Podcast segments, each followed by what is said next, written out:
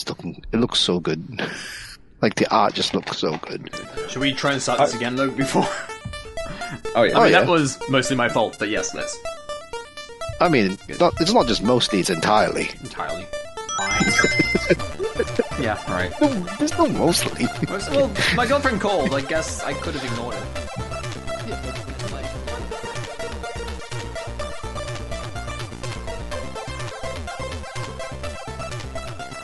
Welcome back to the Player 2 Pixel Cast episode 81. My name is Ken, and I'm your host today. Uh, and joining me on this particular episode is Tim Henderson. Hey, yeah, I'm sitting here trying to think of something annoying or bad that's Ken's fault at the moment. I'm coming up blank, and I'm really not happy about it. I'm, I'm sure as we go through this episode, like, and your your memories jogged, you'll you'll figure something out. Um, and also joining us on this episode, whose fault this is not, um, Steven Del Prado. I'm sure something's my fault. Yeah, I mean, I'm sure something is everybody's fault at some point in some time, but but not today and not on this episode. Everything that happened prior to the start of this show is entirely Tim's fault. Entirely. I love the way this is getting built up, built up into this mythical, crazy thing that I did.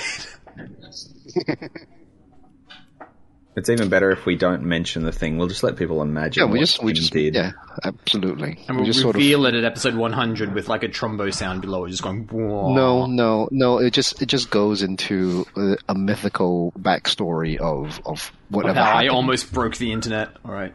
Yeah, that's right. I mean, there, there- we've got a couple of those like mythical episodes um, that they're all forever lost in the ether. But that's neither here nor there. We are here to talk about games. We're here to talk about the news. That's the that's the main topic for today's episode. News. What's been happening out in the games industry over the past couple few of weeks.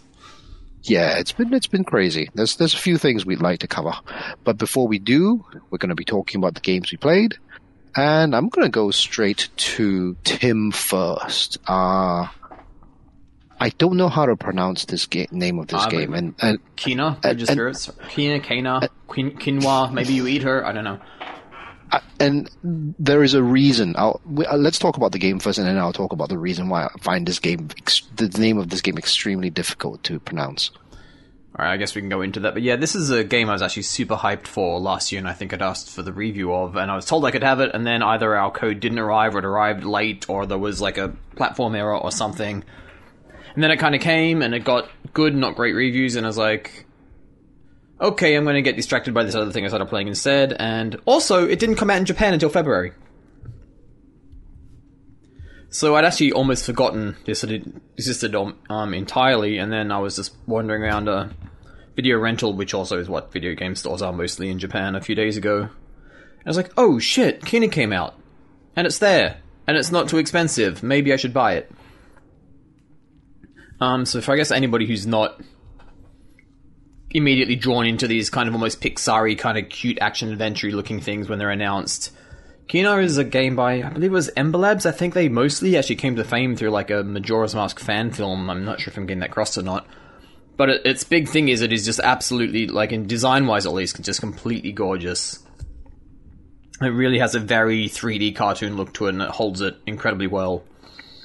Um, and it's mostly like just a simple, straightforward, nicely done 3D char- character action implies more like Bayonetta. Um, 3D kind of just mostly linear adventure game where you're this young woman with these kind of spiritual powers rescuing these adorable little black creatures called rots and cleansing areas of the forest. Um, I get what you mean. I get what you mean when you say like character action adventure Hmm. game. It's like not character, not not like Bayonetta or Devil May Cry, but it is a very sort of character heavy, Yeah, character yeah. characterization heavy. Yeah, it's Like, it's very animation parody as well. Like you can tell this is an animation studio, and the reason I was trying, I was backpedaling on saying character action because character action has actually come to mean something kind of specific, That's right. It's very which is the yeah. platinum Devil May Cry kind of. Remember all these combos, hyper fast paced. Hmm. Um, whereas this, actually, as every game does at the moment, has a 30 frames per second and 60 frames per second mode. In this case, I actually went with 60. I, Um, but it's mostly because it doesn't look that much worse and the camera moves a bit nicer. The combat in this, the reviews were not wrong, is incredibly straightforward. To the point where you, I mean, you have what you would expect. You have your three, you can do like three in succession light attacks, and then you've got a heavy attack, but they don't actually even really flow into each other. So it's kind of like just whack with a basic attack a lot, and then occasionally, if you feel like building it up, you can use the heavy one. I did recently-ish get to the point, and I like the way this is done. Where so your main weapon's a staff with a gem on the end, and it kind of lights up, and you do a lot of stuff. There's a lot of like kind of lighting up the other gemstone puzzles. In fact, looking at that also kind of ties into how you clear the um, land of the corruption. And when you eventually get archery, it's just like a spiritual arrow. It's just like this kind of glowing blue thing, and your art and your you hold down the target button, and your staff just kind of bends, and it just becomes the bow. And that look that's really cool and creative and clever. But the main, yeah, yeah it's it's worth saying something almost how to put this. It's almost a relief after playing um, Horizon Forbidden West, which I did actually enjoy a lot. How much kind of more simple and like not trying to be everything to everyone this game is. It's like it doesn't pretend to have an open world. It, you know, paths kind of crisscross, so it's a tiny bit of what you might consider a Metroid Metroid design influence, but it is still like it's you're going in this direction, and there are these things here, and you do them, and then you move on, and maybe you come back, but you always have a focus target, and also like hmm. just not being able to pick up everything. Like the stuff you can interact with is there for a reason, and some people are going to hate that. It's kind of controlling in that regard, but the, this is clearly a directed and focused. Again, you can tell like this was an animation studio before a game studio. Yeah.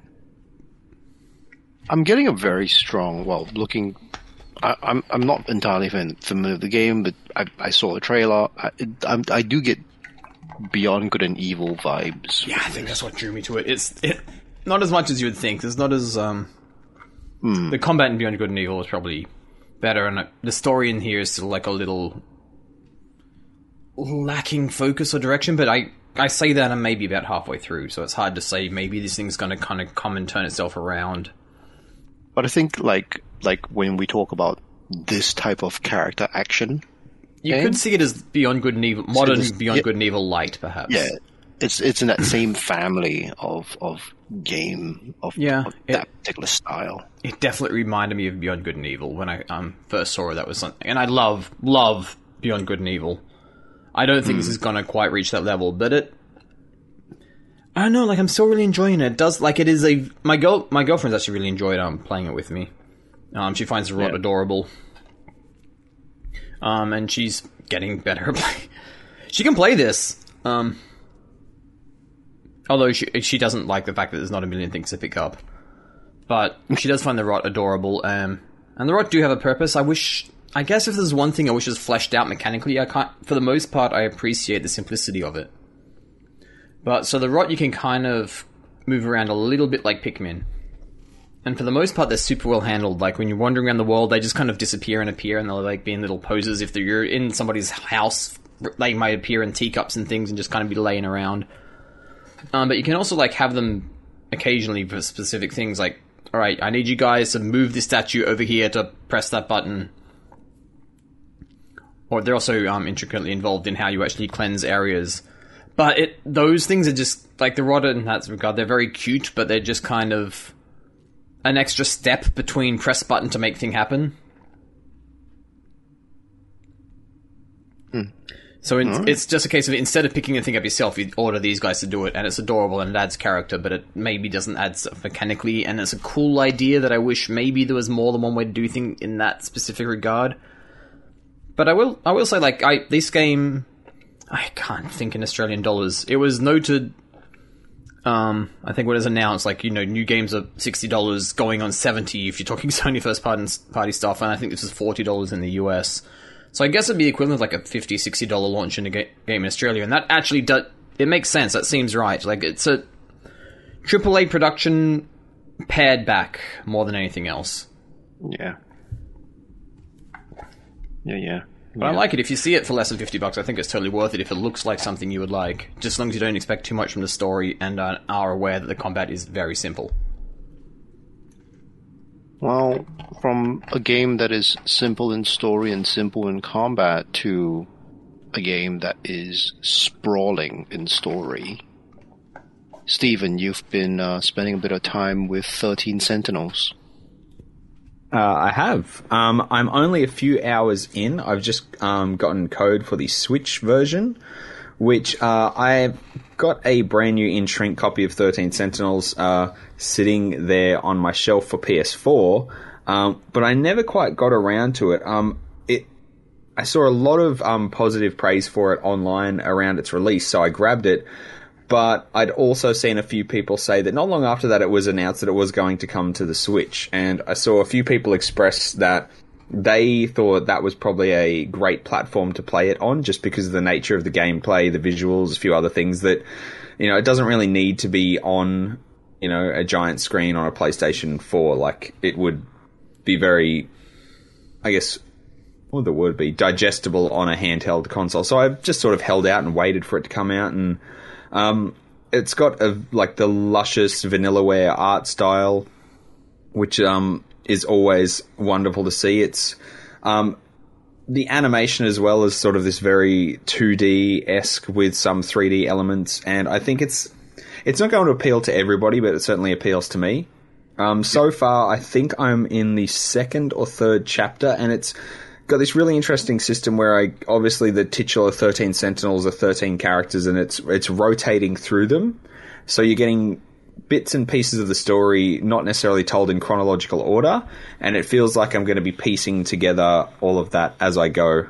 Um, kind of like Nolan or Tarantino esque in some ways, and I'm really looking forward to um digging into it a little bit more. Yeah, it does have a battle system which is like not overly complex up to this point. Um, but yeah, just it just vibes. Like I'm just getting great vibes from it. That's good because I think a lot of people liked the non-linear narrative of the stories because it's sort of you've got 13 characters, it cycles through, but it's also sort of, if I'm not wrong, some time travel element or or like things happening at different times and they all sort of weave together at some point. Um, it, that sort of stuff, I guess, has been hinted at, and mm. there's definitely like even from the outset, there's like some things where characters have maybe had their memories wiped, or there's some other things going on. So, uh, I'm really keen to dig into some of those mysteries as well. Um, I've not heard a negative word said about this game anywhere, mm, mm. so I, am super happy I that just, you just reminded me it exists. Actually, I remember because it kind of almost came out of nowhere. I think it was severely like, well, I don't know if severely is the right word, but I don't think it was um, printed. Like very many physical copies were printed, and of course, it to me very much seems like the kind of game where if you saw a physical copy going for like fifty dollars, you'd probably grab it. But to load up the PlayStation Store and see it sitting there for eighty dollars and looking at those screenshots, I'm sure a lot of people were like, mm. hmm, probably not. This looks like something that will come to PlayStation Plus. Yeah. Well, I'm I think the people who follow the work of Vanillaware knew this was coming because I'm I've embarrassed that I didn't. Like that's a thing. Oh really? Oh no! I've been eyeing this for a long time. Like everything about this appeals. The art style appeals. The idea there's, of uh, there's mechs, so of course Cameron's all over it. There is mechs. There's like non-linear t- storytelling, like, and uh, yeah, it it's got the the, the Vanillaware style is so I, I love it. I love that particular style of animation, that particular aesthetic. Um, I did say like I, I constantly hope and muse to myself, um, why won't Vanillaware games all come out on PC? Because Japan. Because, Japan's getting because, better at that, to be fair, but because I want this, I want um, um, Dragon's Crown, I want Odin Sphere. I want all of that stuff on PC. Uh, but yeah, I've been I've been sort of paying attention to this game, and and it, it's for me it's an eventuality. I will pick it up, but um, um, do you think you might be wanting to hold on to that copy on your shelf, Steven, for the PS4? Oh, we can probably come to some sort of arrangement.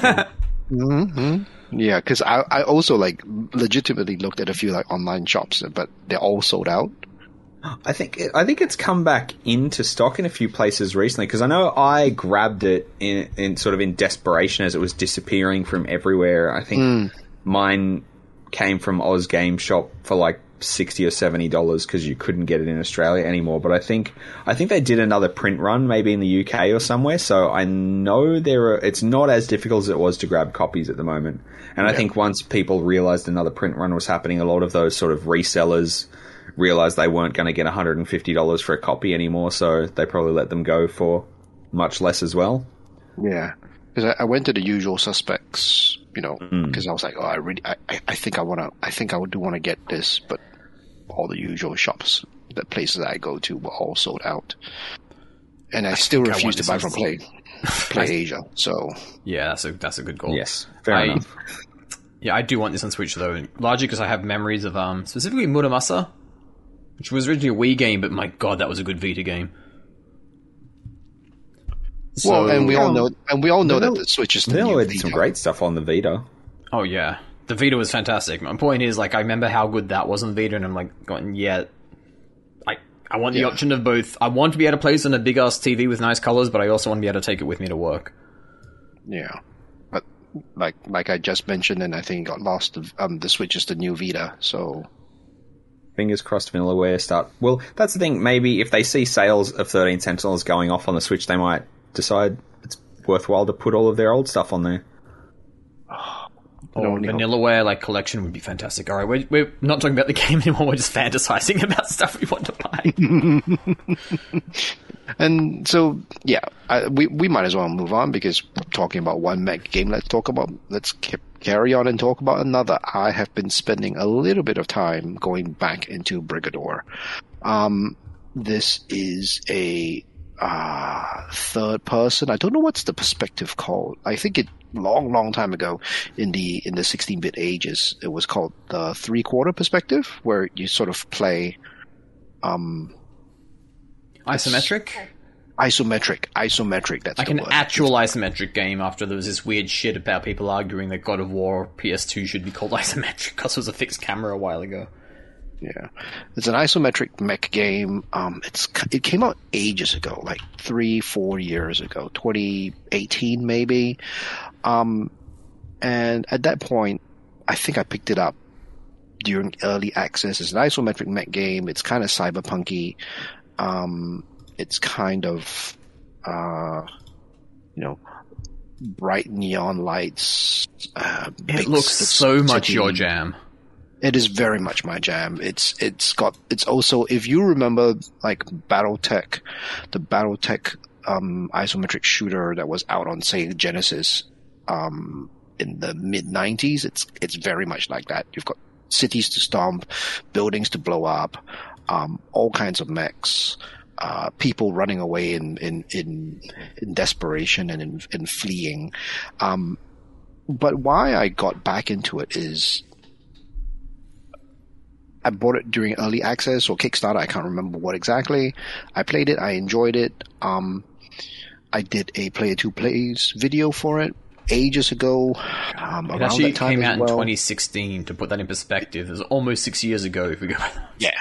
So I did a player two plays video then uh, around that time, but you know, I, I, my skills were terrible compared to what they are now. And they're not good, but in comparison, um, and I had a choppy, choppy video, very low frame rate. It was just, it was just bad all round. Um, so the developers act- actually worked on the game post release and spent another year, two years just polishing it adding new features, adding new mechs, um, improving the u- user experience, improving um, the way the game runs. You know, a, a lot of the stuff that you know we give credit to, say the No, no Man's Sky, Hello Games, and the, the amount of work that they put into the game post release. These people, uh, this team, did similar amounts of work, just polishing it, adding more things, making it better. And so the Brigador Up Armored edition uh, was released, I think, about two or three years ago. And it's been sort of sitting in my Steam library for the longest time. I've always wanted to go back to it because I did love the game. I did really enjoy it. And I was very unhappy with the video I had done, you know, ages ago. So the intention is to do another video, um, but isometric, big mech stomping on cities, lots of guns, all kinds of like special abilities like throwing smoke grenades and tanks and all sorts of things. It's it's just really really good. Um, the aesthetic, love the aesthetic, love the controls. It's just mech game. That's a pretty timeless. Like it knew its artistic limitations and like stuck with them really well. Yeah, yeah. I think you know it's it's just all very smart, you know, choices from the developer. If you look at it now, it's just like yeah, it looks as good now as it did five or six years ago. Yeah. That's right. Well, Um, unfortunate pick- timing for it now though, because it's on sale on Steam at the moment for the next five hours, and I don't think I'm going to get the podcast up in time for that to be useful. But I imagine Yeah, it'll roll but- around on sale again in the summer, winter for Yeah. Australia. Yeah. Well, I think on that note, we'll take a break and then we'll come back and talk about the news. God, it's been so long since we talked about news.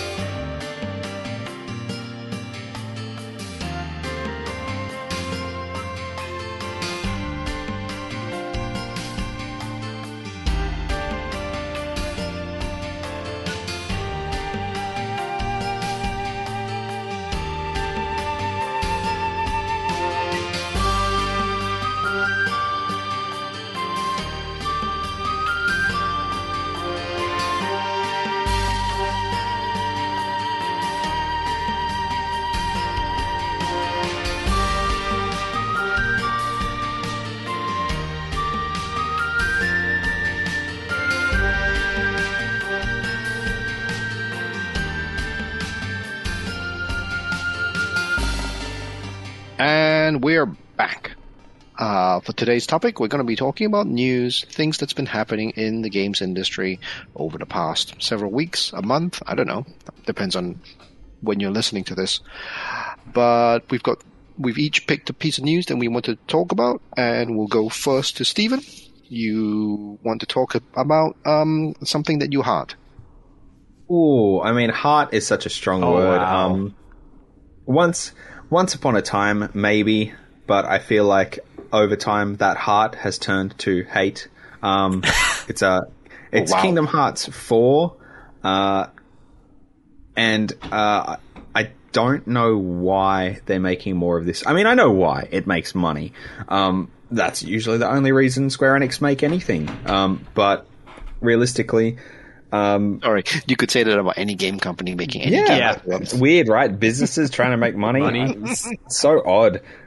Art, commerce, it all blends together um, to release nonsensical video games that Like Kingdom Hearts. yeah, it's like how is it possible that the more things you release, the less sense it makes? Like, wouldn't it be able to make more sense? You just explain things well, and but I my whole theory is that Kingdom Hearts isn't deep; it's just fucking stupid, um, and that's why it is the way it is. It's literally a vacuum for commercial properties to just have cameos in. Well, the weird thing By is, like, conception. the weird thing is they really scaled back all of the Square Enix stuff in there. Like uh, the first game had like a pretty decent chunk of Square Enix properties in there, and I was hoping that as the series went on, they would meld that more and more, so we'd get all this Square Enix fan service and then the Disney stuff. And all that ended up happening is there's just Disney shit, and not even good Disney shit. Like, why the fuck is Pirates of the Caribbean in there? Like That wasn't there at one point. Anyway. Yeah, and fucking Tron. Like, oh yeah, that Disney classic Tron. Everyone loves Tron. The kids, they love Tron. Um, I don't know. The whole series I felt went off the rails, and every like handheld entry is an abomination.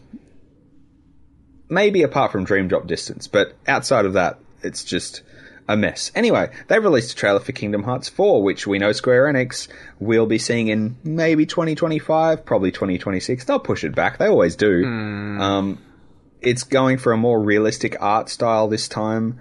I mean, as realistic as you can get when you throw um, Mickey Mouse and you know, things. Mickey Mouse and Donald Duck and Goofy in there as well.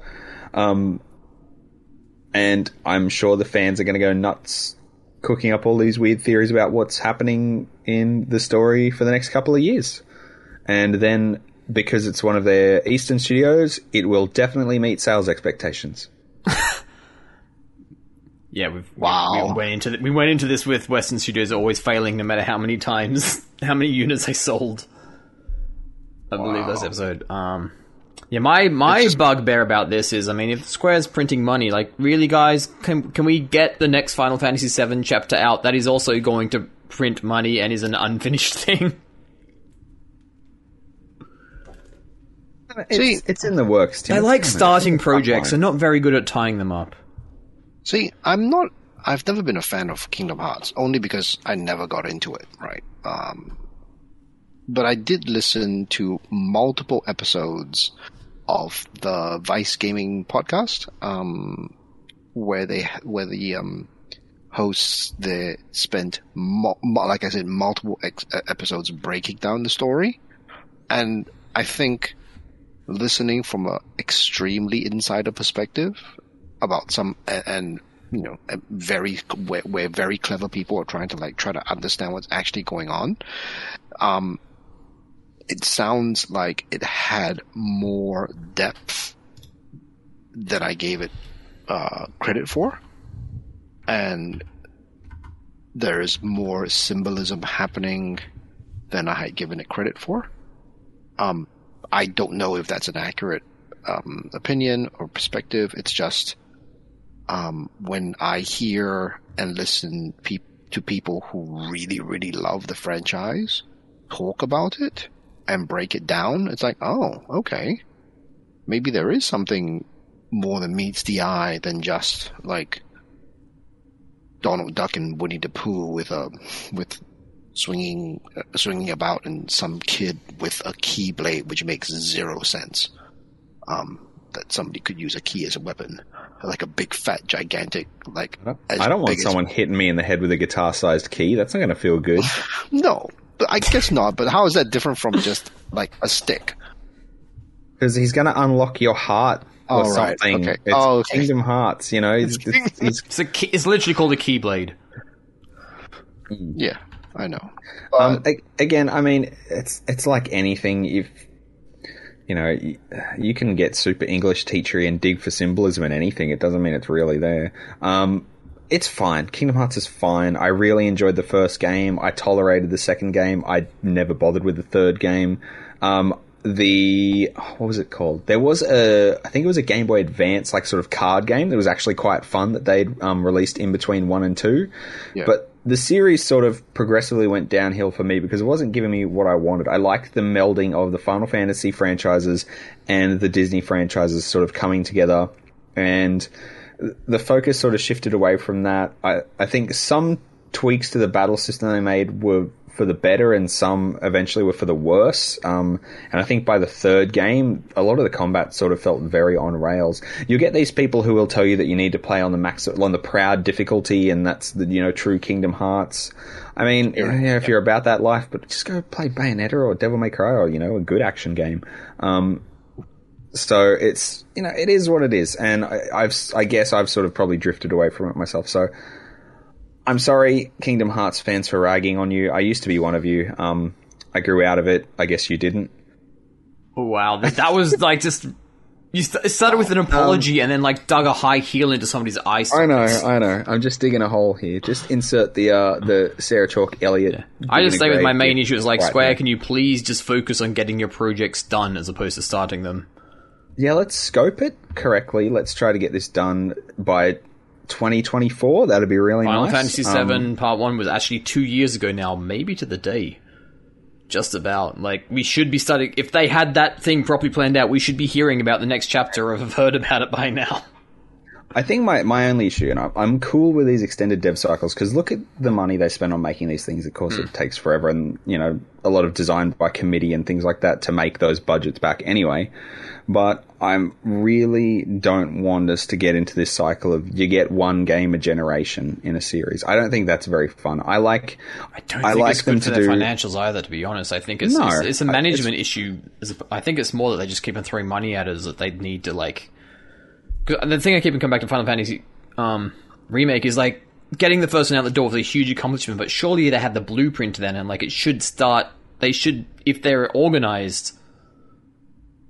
I thought that game made it very clear you were not getting the rest of Final Fantasy VII, so they didn't have to bother making an open world, which I'm sure they all breathed a sigh of relief about anyway. I mean, the ending that game was got what I got better, from that. yes, but Yeah, it, it did, and I feel like that was part of it. Like I'm sure they stepped back and like, we can't make this open world. Can let's just we'll do the golden saucer, and we can probably get away with that, and figure it out.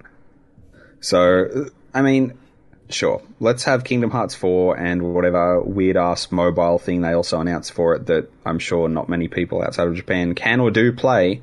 Because I know a lot of those things have been very exclusive to particular phone providers, phone brands, and countries. Um, I'll keep an eye out if it if I decide I want to jump on that bandwagon. Look, by the time this thing's out, my kid will probably be of an age to play Kingdom Hearts, so maybe I'll play Kingdom Hearts go. 4, and we'll see how that goes. Yeah. Well, okay. That piece of news had had more legs on it than I thought it would have. it's just a very big bee rattling around inside Steve there. I yeah, think it's just like like um, are you are you an Asian are you killer okay? hornet, if you will. Are you are you okay, Steven? Did you did you let it all out? Did you did you Oh, I, purge? I've, I've, you- it's, it's a little, it's a little well that bubbles inside me. Just this disdain for Kingdom Hearts, and I just have to let the pressure valve out every now Every- and then. well, I don't know. ev- It comes from a place of love because, like I said, I, I genuinely loved the first and second game on PlayStation Two. The second to a lesser degree, um, but very much adored that first game. And aside from the battle system being kind of sucky compared to the later games, I still think the first game is probably one of my favorites in the entire series. Mm. I swear this segment on Kingdom Hearts is about as focused as Kingdom Hearts games themselves.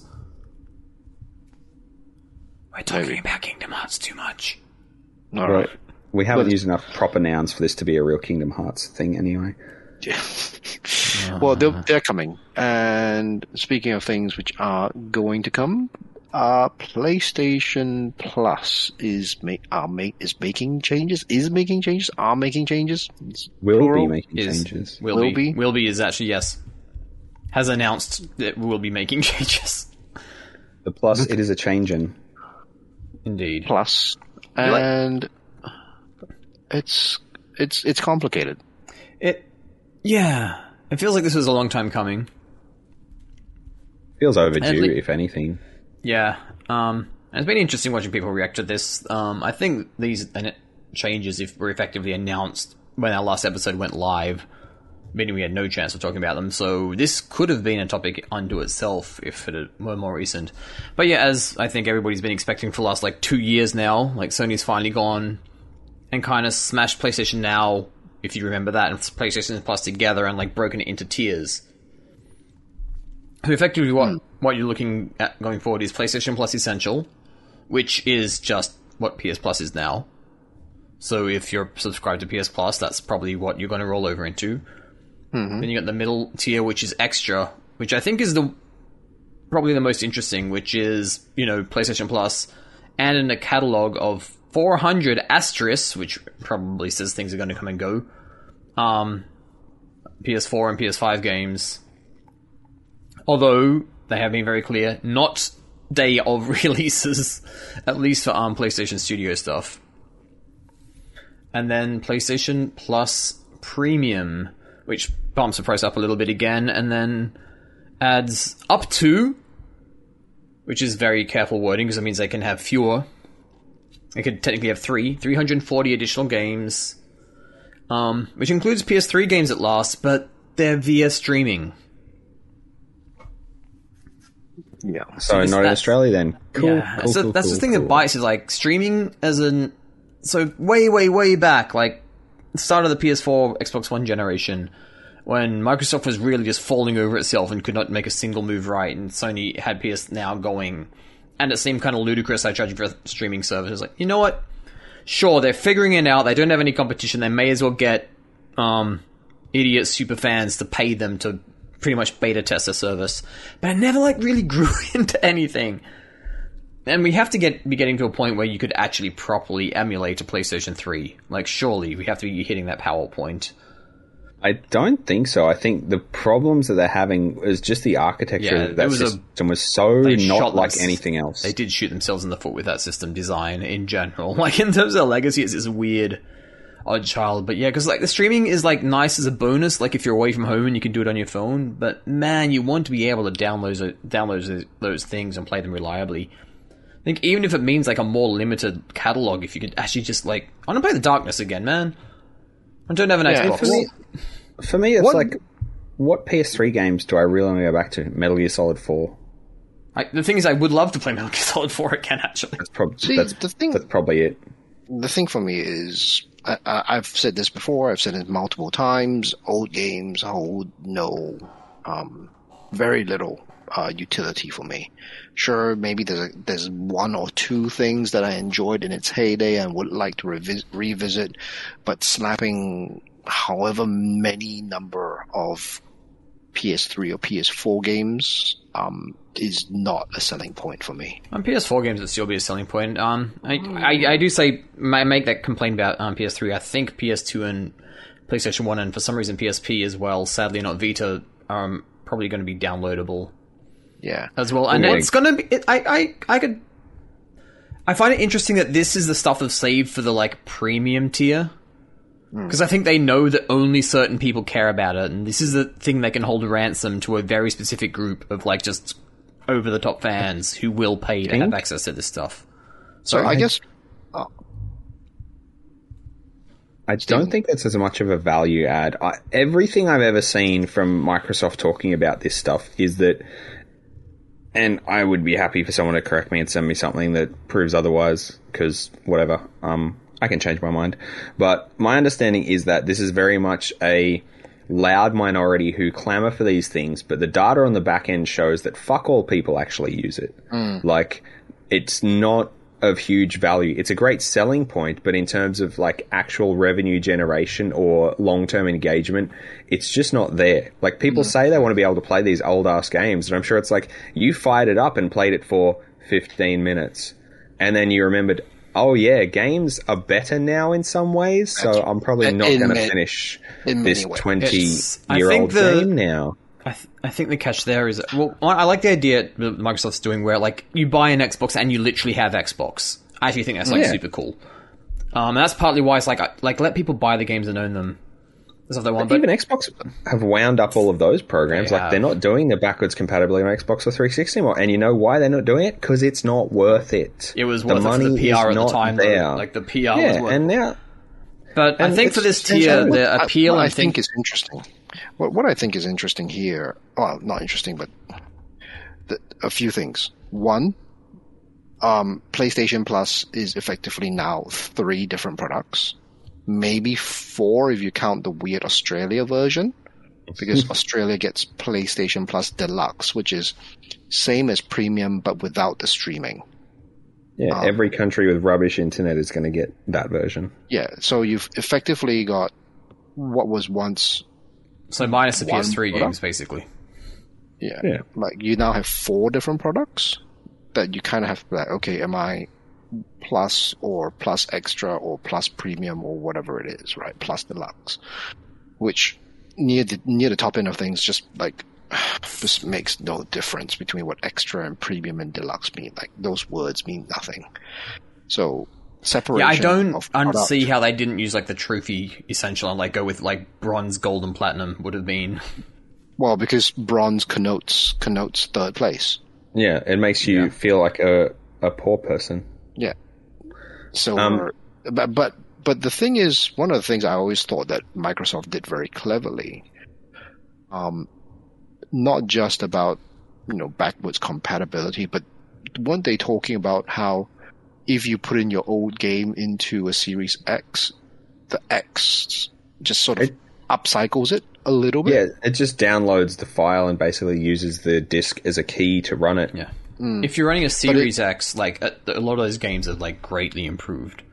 Yeah, so Hmm. the, the the machine does the hard work. They don't have to go in and, and recode and They, somebody No. did some emulation black magic. Oh no, absolutely, Um, No, absolutely. if it's if it's compatible, it literally downloads the file off you know, Xbox Live, and that's what it's running on your system, and it's just using the disc as an access code. The same way that upgrades on the PS5 work. Your PS4 upgrade to PS5, it downloads the PS5 version, just uses your PS4 disc as the key to run it. Um, I guess one other thing we didn't touch on, I think this is a huge killer for a lot of games in terms of um, backwards compatibility and why it's sort of been wound up by a lot of these companies is licensing is an absolute nightmare. Oh, yeah. And trying to sort out the licensing for some of these games. And it's similar to what TV series have faced um, around the turn of the century, whereby streaming was not even a twinkle in people's eyes. So no one licensed songs in perpetuity Yep. for various platforms. Yep. And then having to go back and redub the music in a lot of these series is just not seen as It's a lot particularly of work viable. Aside of like Yeah. ruining the oh, nostalgia Oh, yeah. for people, Absolutely. people lost Yeah. their shit over Evangelion not having the right closing song in the West I, and I mm. can think of lots of TV shows where it's like the Wonder Years didn't get released on DVD for a very long time because all of its songs were like classics from the 60s and the 70s, like trying to get the rights to the Beatles. And obviously at that point in time, they would write the storylines around those particular pieces of music, so it didn't really work without them. Like you can't just sub out something that's a period piece and change it to some random song that's royalty free. So I think that's why, similar to why the Forza Horizon games keep disappearing off um, Yeah, the car store every couple of years, the car licensing and the music licensing. Yeah. It sucks, but I, I want to kind of like focus like back around around in on what this actually is. I think for most people, this is going to be two options. I do think that premium is just people who, unless you are like again crazy, like my life is PlayStation, that is my identity. Most people are not going to even pay attention to the highest tier. Um, thing it's weird that we keep we kind of forget that um Xbox Game Pass is just a phenomenal value. And I look at this and I think this pricing is just completely fair and everything about this actually looks very good. It's just what Microsoft is doing is just crazy good. Yeah, I expect them to follow the Netflix model of just steady increases every so often until it gets to that Well- tipping point where people realize, oh my god, I'm not paying that much a month for this thing anymore. Wonder where the shots fired comes in because there's no yearly subscription for Game Pass, which has its benefits. I mean, I know Ken like jumps on and off when the stuff he wants to play. Um, but I believe the highest tier here, like if you pay monthly, it's quite expensive. But like a one year subscription up front is no more expensive than a regular Game Pass subscription. Which means if Microsoft actually does up the price on Game Pass, Sony can technically come out and say that they are cheaper. I think again, it's going to be people just need to deem what value they're going to get out of the service. Like, I don't I think have- any of these are bad, va- actually bad value. I think it's a little bit confusing. I think the stuff that a lot of th- people don't need in that highest tier. Yeah, there's a lot No. of so there's a lot of things that that- that's the thing, right? It's it's confusing, and there's a bunch of stuff that people don't need. I think if you just ignore the third tier, like I really think that's just a very specific group of people. And my mm. advice to most people would be get essential because, all right, you know what? If you want to play games, get essential. You get some other stuff with it. Extra is probably what probably what if I am going to upgrade, I would do. Premium See, is if you want a nostalgia kick, basically. Yeah, and unfortunately, like something like this will always draw comparison with Game Pass. It will always Oh, it draw will. comparison with Game Pass, right? And where is my, in terms of me as an individual, my particular gaming tastes, where the Game Pass really sho shows its value is that I can play on both a console and a PC. Um, that's where the the real value comes in because I can play PC games on a PC. I wonder if PC has- Sony's eventually going to get pressured to the point where. Because they are slowly working on PC titles, but uh, so much of Sony's business seems to be these big marquee, super blockbuster things. And I understand, like, as long as they can not give those away early on, I fully understand. Like, they're a business. I'm fully under. No, I think the only reason Microsoft is doing it is because they needed to get their foot back in the door. Um, and that's become their thing now. Yeah, like we again we've talked about this like many times. Like Microsoft is Microsoft. Microsoft's goal is to to be- build an ecosystem. yeah, they want to be on. They want to be on everything that you're on. Hmm. They don't want you to buy an Xbox anymore. They want you to pay to use those services to play on whatever you have. I think they would still like you to buy an Xbox. It's, it's Oh, just no, a little more absolutely. I mean- secondary. Yeah, yeah, but but see, it's it's not it's no longer just the one thing you've got.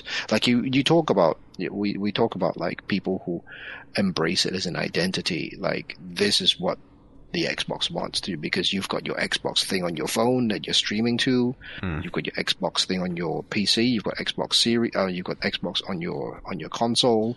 Oh, I think a big Xbox part of um, iPad. why Sony bought iPad Bungie was actually to get its fingers into like games as services and trying to expand the PlayStation brand. I think yeah, that's what games as wanted from it service, more yeah. than anything else. like but I, I mean I don't want to use I don't want to I don't want to coin this term but it's not it's more than just games as a service it's a brand as a service right Yeah. the whole th- uh, the whole brand is your service So yeah, this Um, is Sony trying to figure out. I think the one thing I do want to know, I'm pleased to find out like this plus um the extra tier, which I am looking at thinking I may go up to this because you know what, I want to play Miles Morales, I want to play Returnal, those are going to be in it. So Hmm. be, like I'm thinking like I will accept. I think maybe in like a year, year and a half between release of like a big first party game before it appearing on this. Like I wonder where that where that sweet spot is going to fall between people not being pissed off that they just bought the game at full price. I think a lot of that is going to. I think a lot of that is going to come down to the individual publishers and when in the year it releases and how that ties into you know your general sales cycles of games. Like what point of the year do they oh, usually go on sale? I mean, Yeah, if I Elden Ring was going to be lined up for Game Pass at some point. I guarantee that has been pushed back a long way. yeah well maybe some of those major major major marquee games but you know a lot of big game titles still make their way day one on the Game Pass and hmm, they're But all, all the better for it yeah, but like, Like- Sony has very explicitly said, do not expect Yeah. PlayStation Studio Oh, games no, to appear absolutely. day and date. So, I mean, they're- they're where, still- like, how long is the ex- like? I think that's going to move. They're going to have to experiment a little bit. Like, where is Hmm. long enough that people are not pissed off that they bought the game, but not so long that it doesn't feel like a value anymore. No, I know, I- but the, the the way I th- see it, like if it, what what Microsoft has sort of experimented with is that there are, you know, if you balance the goodwill of the people who will be angry, and you balance the good, uh, you balance it against the goodwill of the people who are chuffed as and and happy as shit, like Microsoft. I mean, Flight Simulator came out day one, and that made everybody happy. Nobody was grumbling that that oh I no like that was fantastic and and um bunch of other games it's, it's slipping my mind now but it's it's, it's Forza literally Horizon every- 5, Forza Horizon. Halo, Wasn't there like a? It's- I might be wrong. Wasn't there like a super special edition of Psychonauts Forza that gave you like early access, but you had to actually buy the game? Yeah, they've. That's another thing. Well, I mean, Ubisoft has been doing that way recently as well. Like, you buy the digital deluxe version, they You literally just just boot the pray game up three days early. fans. yeah, Yeah. yeah absolutely it's it's it's more than I mean it's absolutely sure you've got your fanboys and you've got your audiences but it's also about normalizing that behavior like Mm-hmm. at some point if you keep doing it people be like oh yeah. All right. I can either buy buy this one specific game or I subscribe to your service and get that same You're game. gonna find that maybe there are a million people who are happy to give you sixty bucks to play the game a week earlier. maybe. Um, I yeah, I guess before we segue, the bigger this is maybe going to become another underlying concern here is now what like this increasing move away from ownership, especially like the last Halo wasn't actually on the disc, and what happened to Gran um, Gran Turismo Seven, where the game was just basically unplayable. Well, th- that's also a product of the issues around shipping and production at the moment, and the fact that they have to go so early to get those discs sorted and distributed around the world. That, of course, I'm not surprised that what we're getting on the disc is nowhere near what final code is at the moment. But it's not a case. It's a case of you need to be online. It's not a case of you need to download Yeah. a patch. It's a case of Oh, no, this disc is. We are selling you a product key in the circular shiny thing. Abs- absolutely, but uh, Microsoft made it clear years ago that they want a completely locked down digital ecosystem whereby you can't buy physical games and resell them because it's not in their best interest, and the publishers don't want it either. But there was so much pushback on that that they, you know, There should be kicked it back. pushback on that. I, I, and there will be, but I, I think it's, it's one of those things that's going to creep in very slowly, and that's what this dependence on been happening. Yeah. streaming networks and other things are, and as you know, I'm sure it's going to come to a head when various you know TV shows and things like that go out of print and you can't buy the physical media anymore, and then I'm sure we'll just get a big resurgence in piracy and VPNs. Um, I, I'm I curious will if we're going to see a interested. vinyl-esque resurgence in like 4K Blu-ray discs ten years time. Because I actually put a Blu-ray on a few mean- days ago, and I was like, "Wow, this sounds better than Netflix." I didn't even notice it before. Well, it's because this like that's the thing. Like 4K on streaming is not 4K. It's heavily compressed Yeah. and it's it it presents as 4K resolution, but it's nowhere near the level of an uncompressed 4K disc. Well, I was playing But regular Blu-ray don't- as well, so it's Yeah, like most most people don't have a good good enough setup. Like that's the thing. These companies know that you're watching it on a iPhone or an iPad with crap headphones in for the majority of people. So that's not as important to them. All right, we are. I and it's my fault. I've dragged this way off topic. Ken, what are you talking about? Oh, I Oh, did want to. I did wanted to say one more thing. I I'll be really interested with um obviously PlayStation not wanting to do the day and date stuff, but they still want to look like good guy Sony. So I wouldn't be surprised if they did some moves like, oh, you'll get the new Last of Us remastered day and date on our new subscription platform. I think they need they're gonna they're gonna want to do one game to kick that off to get people in the door. Like, oh, you'll get this great new release on day and date. We're not going to do it for all of them. We're going to do it for this one. And I'm sure most people, once they sign up for those things, unlike very thrifty Ken, they're too lazy to turn them off. Oh, I buy these Oh. things yearly anyway. I mm, Well, yeah. I wait yeah. for the I wait for the half price sale and then buy like two years worth in one block. Yeah. Well, you know, sign up for things like eBay Plus or whatever, and then use it, and then immediately discontinue the service so I don't get charged recurring fees. That's the way to do it. But again, not everyone operates that way. So I won't be I won't be surprised if a few um, not necessarily the top tier Sony exclusive, but I reckon they'll throw a few things out to get people in the door, and Oh, then yeah. they'll sort of see how that pans out. Absolutely. I mean, if nothing else, the, the, the legions of World of Warcraft subscribers who just leave their subscriptions running for years and years on end without actually playing a game is, is bodes well for that particular uh, approach. Um, let's round off today's topic with the last bit of news. Uh, this is hopefully a short one, but then again, we said that about our two previous pieces of news. It's going to be short, but we then talk for a long, long time. E E3 2022 has been cancelled, um, 100% for this year. There is no online version. There's no digital. There's no nothing. 2022 has been cancelled. Um, I love that they say they're going to be back again. That's my favorite bit. Like this is they're holding on to the idea. they could come back again. I mean, But oh, this Do is they pri- need to? like Yeah, I mean th- that's a different that's a different question altogether. But like E3 at this point is a 30 year old show. And I think so, so many other things have sprung up to take its place that it's now, you know, the, that market has gotten so crowded. And E3 mm. began as a trade show and then transitioned to a consumer show. Mm. And those are two very diametrically opposed things. Mm. And I have read many reports of, you know, the trade people being upset at the consumer aspect of that because they're there to do business and suddenly it's, you know, you're trying to appease, you know, Joe Schmo off the street who paid his hu- couple of hundred dollars to whinge about standing in three hours line for a demo. Yeah. Um, and then you've got things like, you know, GDC and PAX and all of these other things that, you know, have very much the distinction between those two. And I think E3 occupies this weird space where it used to be one and then it tried to be the other. And now it's just, what is the purpose of it? I yeah. I just see like I want it to survive, but not as E3. I just want there to be a season. I want like there to be this month where like just shit tons of gaming news drops. And it's like kind of stuff to talk, like kind of stuff to get excited about, and then realize it was dumb to be excited about it a week later, and everybody's like buzzing around on Twitter. Oh, yeah. Like uh, I actually enjoy that aspect of it. It doesn't need to be called E3. It just needs to be all these publishers are just dropping news bombs and trying out to each other. Yeah. I, I I mean- have to imagine there's so many journos out there, or you know, as- aspiring journos who are now just upset that they never got their all expenses paid E3 trip. Yeah. That me I've included. had, I've, I mean, having covered Tokyo Game Show before, it's, it's just fucking exhausting, man.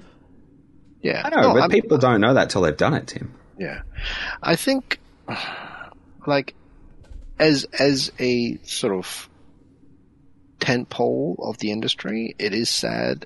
I, I am a little bit sad that this is not happening because E3 has been synonymous with the big showcase, the big yearly showcase. I mean, those press it's conferences were fun to watch.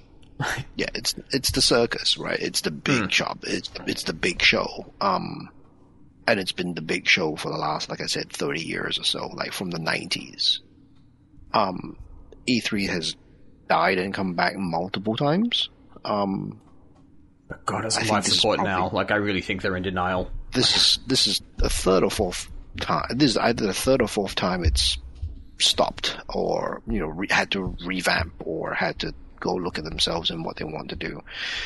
Um, those conferences sort of exist almost entirely as its own entity. You know, the Xbox, Microsoft, um, the Microsoft, PlayStation, Ubisoft, all the big publisher conferences exist almost as its own thing above and beyond um, E3.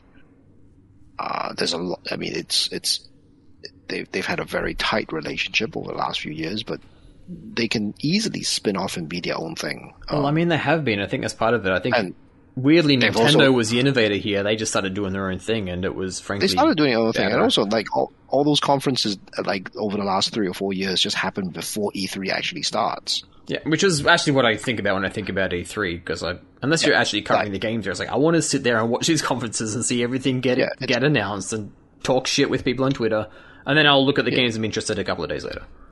Yeah. And again, E3, sure, they've got, you know, over the last few years, again, they've transitioned to a consumer show. They've got paid tickets. Um, you've got, you know, large numbers of people coming in, lining up for very, very thin slices of whatever they want to see. Um, again, E3, as as we've all acknowledged, started off as a trade show. It's a business show. It's not even a developer show. It's not a developer's show. No, it's, It's probably a- people with cowboy hats and cigars going, "How many are these going to sell?" Yeah, it's a trade show. It's a business show. It's for people working in industry, but on the business end of the industry. It's not for the developers. It's not for the artists. It's not for the pub. It's it's it's for the publishers and the distributors. Right. That's that's what E3 is for. Once Um, upon a time, yeah. Yeah. So maybe if it comes back, they might dial all the way back and, and just just be quiet now. I mean, the the sort of growth and the noise that the the noise and the spectacle of E3 really grew sort of in the I guess the early 2000s, early 2010s when this was the main way to get all the big news in a shot, right? This was this was the thing um, where you have all the news coming together. I don't know ah. how much things influence each other, but it, it felt like kind of almost calendar specific. Where okay, this is a dry season for game releases as well. Yeah. So this yeah, is what yeah, this is the type of hit you get. We're gonna like whet your appetite for things getting good again. yeah. And then when there's nothing to really be released, you kind of get excited about learning about the stuff that's going to come out.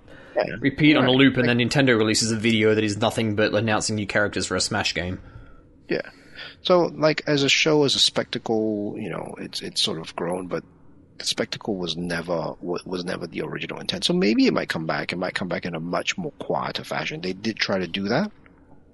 Oh, like Um, around 2005 or six or something. Yeah, 2005 or six. That's right. When they tried to do that, they tried to go back to the trade focus. That lasted all of a year. Uh, because at the same time, the the people who did go People for the the trade bluster.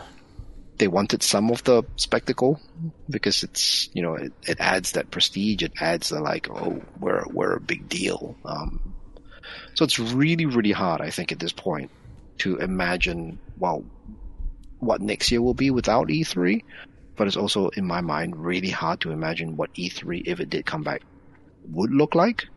Is it going to be more of the same or are they going to dial it all the way back? I'm really curious to see, like, do we get like a big block of news this Yeah. summer slash winter again? This is I keep forgetting this is an Australian show. yeah right correct like So, summer right, is game Sony going to have like a really big ga- state of play? Is Nintendo going to go all in on a treehouse something? So I don't know. I mean, these are all questions. I'm not sure, but uh, I think Like- every company is going to try to figure it out. Yeah. Um, and for some of them, it's you know that time of year will still suit, and for others, it might not. Like there's still console shortages. People still can't get their hands on these things, and I'm sure the fact that they've still nowhere near the sales of the previous gen, especially for PlayStation, is still having some repercussions on them.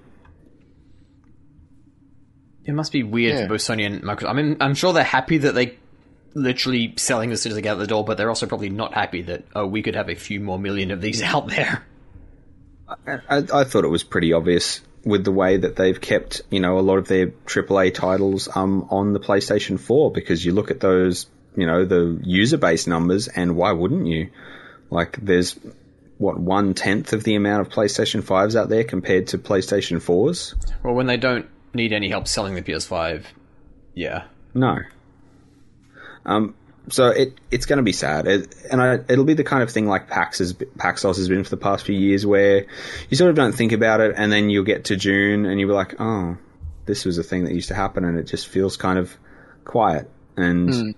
maybe some companies will take advantage of that and try to spruik a few things, and others might have different goals. Now, I guess that's another thing. Like a lot of companies would have felt that pressure to have things ready to go then. And you hear all of these stories of developers like absolutely shitting their pants that the build is not going to work because it shouldn't be on stage, but they have no choice because they have to show it at E3. And, you know, things like it's running on this specced out PC and they're like, yes, it's coming to Xbox 360. And, you know, all of these crazy stories about how high pressure that environment was for anyone showing stuff there.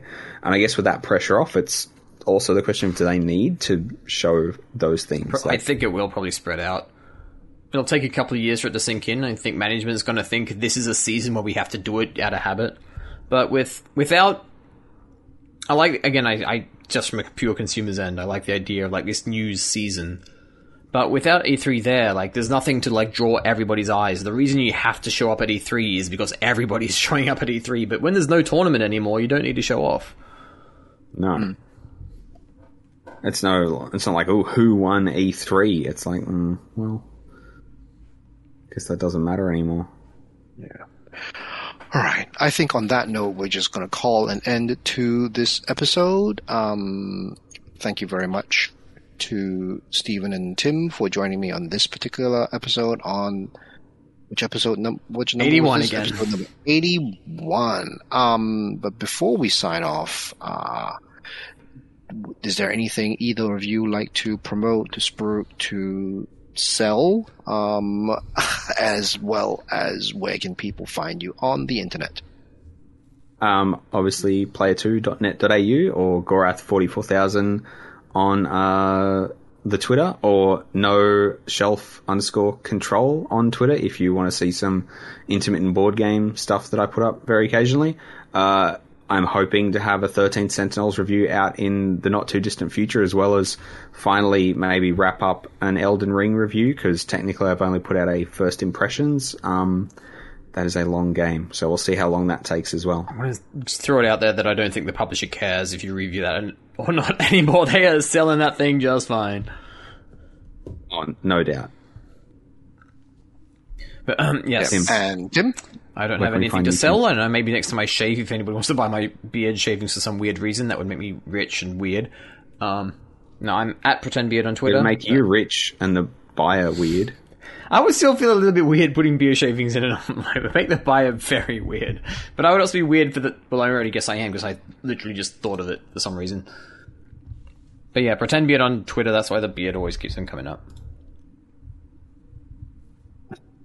What about you, Ken?